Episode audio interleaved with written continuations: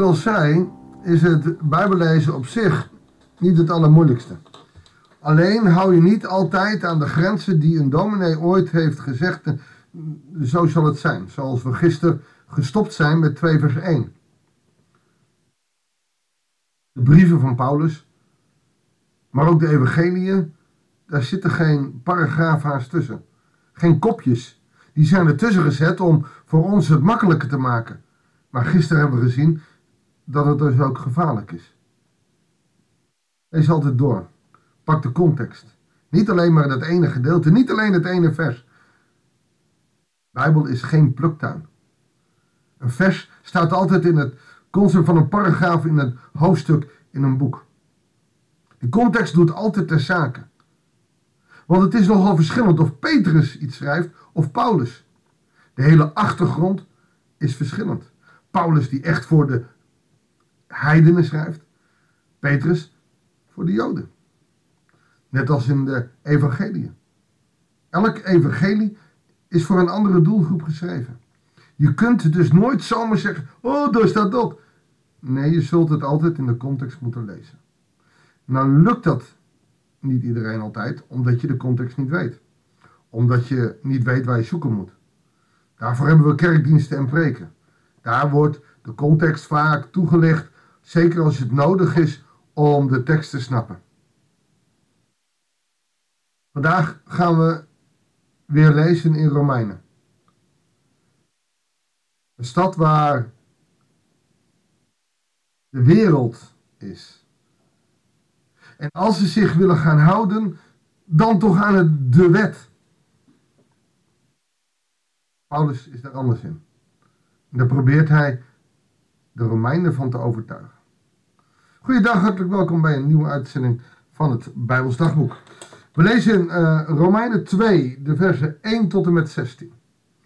Dus eindig En u, wie u ook bent, met uw oordeel al klaar, u bent evenmin te verontschuldigen. Het oordeel dat u over anderen velt, velt u over uzelf, want de dingen die u veroordeelt, doet u zelf ook. Hoor je wie hier praat? Dat is toch Jezus? Matthäus 7. Oordeelt niet op dat gij niet geoordeeld wordt, en met de maat waarmee gij meet, zult gij gemeten worden. Wat ziet gij de splinter in het oog van uw broeder, maar de balk in uw eigen oog? Zie je niet?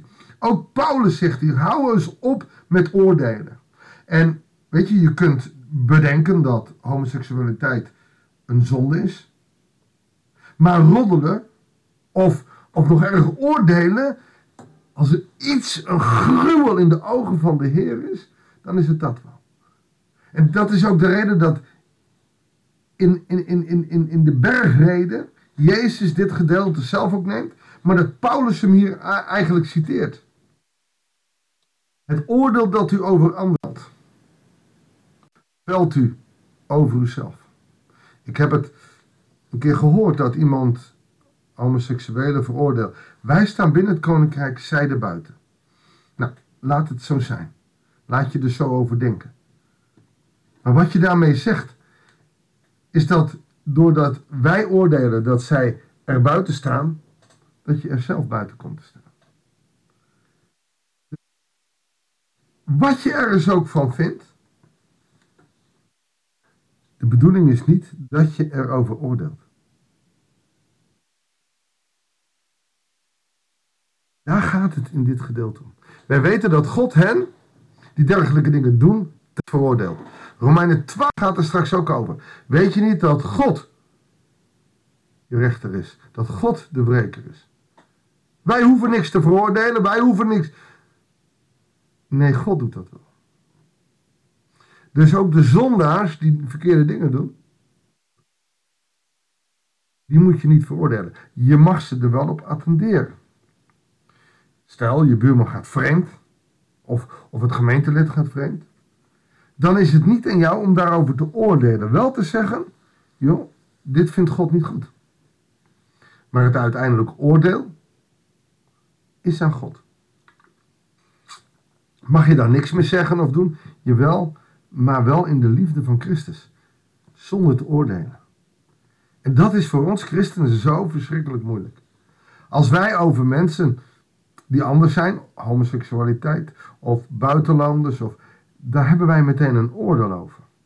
En het hele Nieuwe Testament, maar eigenlijk het Oude ook, die geeft ons klap in het gezicht, doe eens niet. God oordeelt.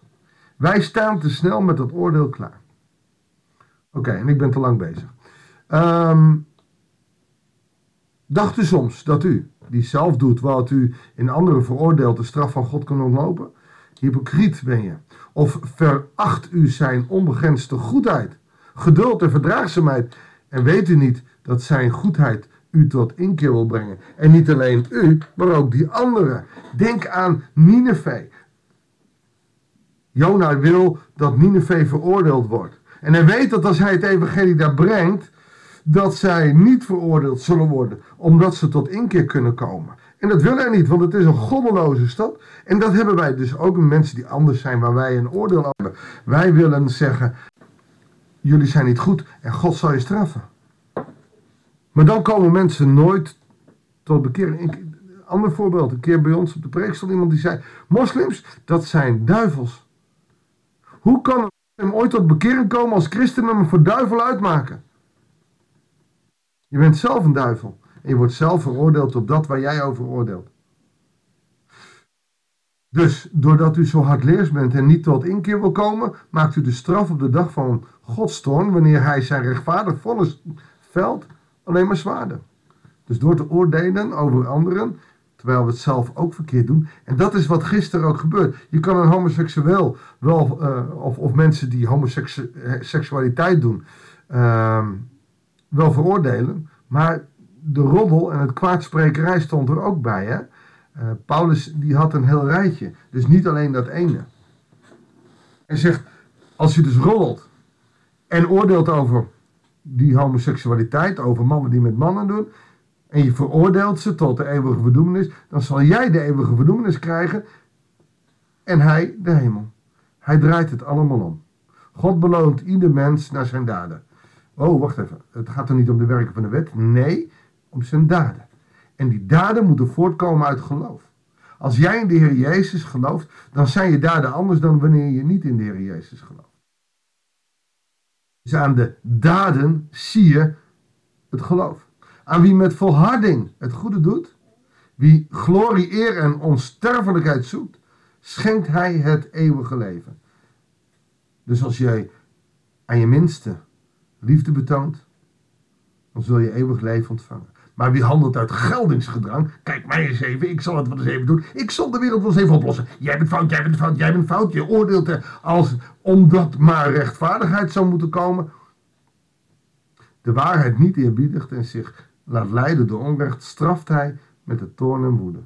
Iedereen die het slechte doet, wacht leed en ellende. De Joden in de eerste plaats, maar ook de andere volken. Maar iedereen die het goede doet, wacht glorie, eer en vrede. De Joden in de eerste plaats, maar ook de andere volken.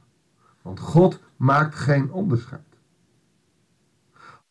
Alle die hebben zonder de wet te kennen, zullen ook zonder de wet verloren gaan. En alle die gezondigd hebben terwijl ze de wet kennen, zullen door de wet veroordeeld worden. Niet wie de wet slechts aanhoort geldt voor God als rechtvaardig, maar wie de wet naleeft. Wanneer namelijk mensen uit volken die de wet niet hebben, de wet van nature naleven, dan zijn ze zichzelf tot wet, ook al hebben ze hem niet. Paulus probeert hier eh, de Joodse wet op de proef te stellen. En hij zegt, je kunt wettisch zijn, maar daar zul je geen genade mee behalen. Maar als je de wet navolgt, omdat je Jezus kent, dus feitelijk vanuit genade leeft, maar de wet daarbij als voorbeeld neemt, dan zul je behouden worden. Wanneer mensen de wet niet hebben, maar vanuit zichzelf goed zijn, zullen ze genade krijgen. En wie zal er vrijgepleit worden? Wie zal er veroordeeld worden? Dit alles zal blijken op de dag waarop volgens het evangelie dat ik verkondig, God door Christus Jezus oordeelt over dat wat er in de mens verborgen is. Dus God zal oordelen door de bril van Christus Jezus heen. Die is onze uh, advocaat. Maar het gaat niet om ons uiterlijk, maar wat er in ons hart verborgen is. Zullen we gaan bidden? Heere God, een ingewikkeld stuk. Maar we zien wel dat u wil dat we u volgen. Niet zomaar wettisch achter u aanlopen. Niet zomaar oordelend omdat we volgens de wet geleerd hebben dat. Maar vol liefde. Zoals u vol liefde was. Zonder oordeel. Heer wil, wil ons daarmee helpen. En dat is zo moeilijk. Want wanneer kunnen we dan iets niet goed vinden en dan wanneer wel? Heer God, daar hebben we uw geest bij nodig. Daar hebben we uw woord bij nodig. Maar ook een goede uitleg van uw woord. En niet alleen maar als pluktuin, daar staat, daar staat. Maar kijken hoe u met de mens optrekt van Genesis tot openbaringen. Heer, leer ons zo op een goede manier uw woord te gebruiken. Jezus naam. Amen. Dankjewel voor het luisteren. Ik wens je God zegen en heel graag tot de volgende uitzending van het Bijbelsdagboek.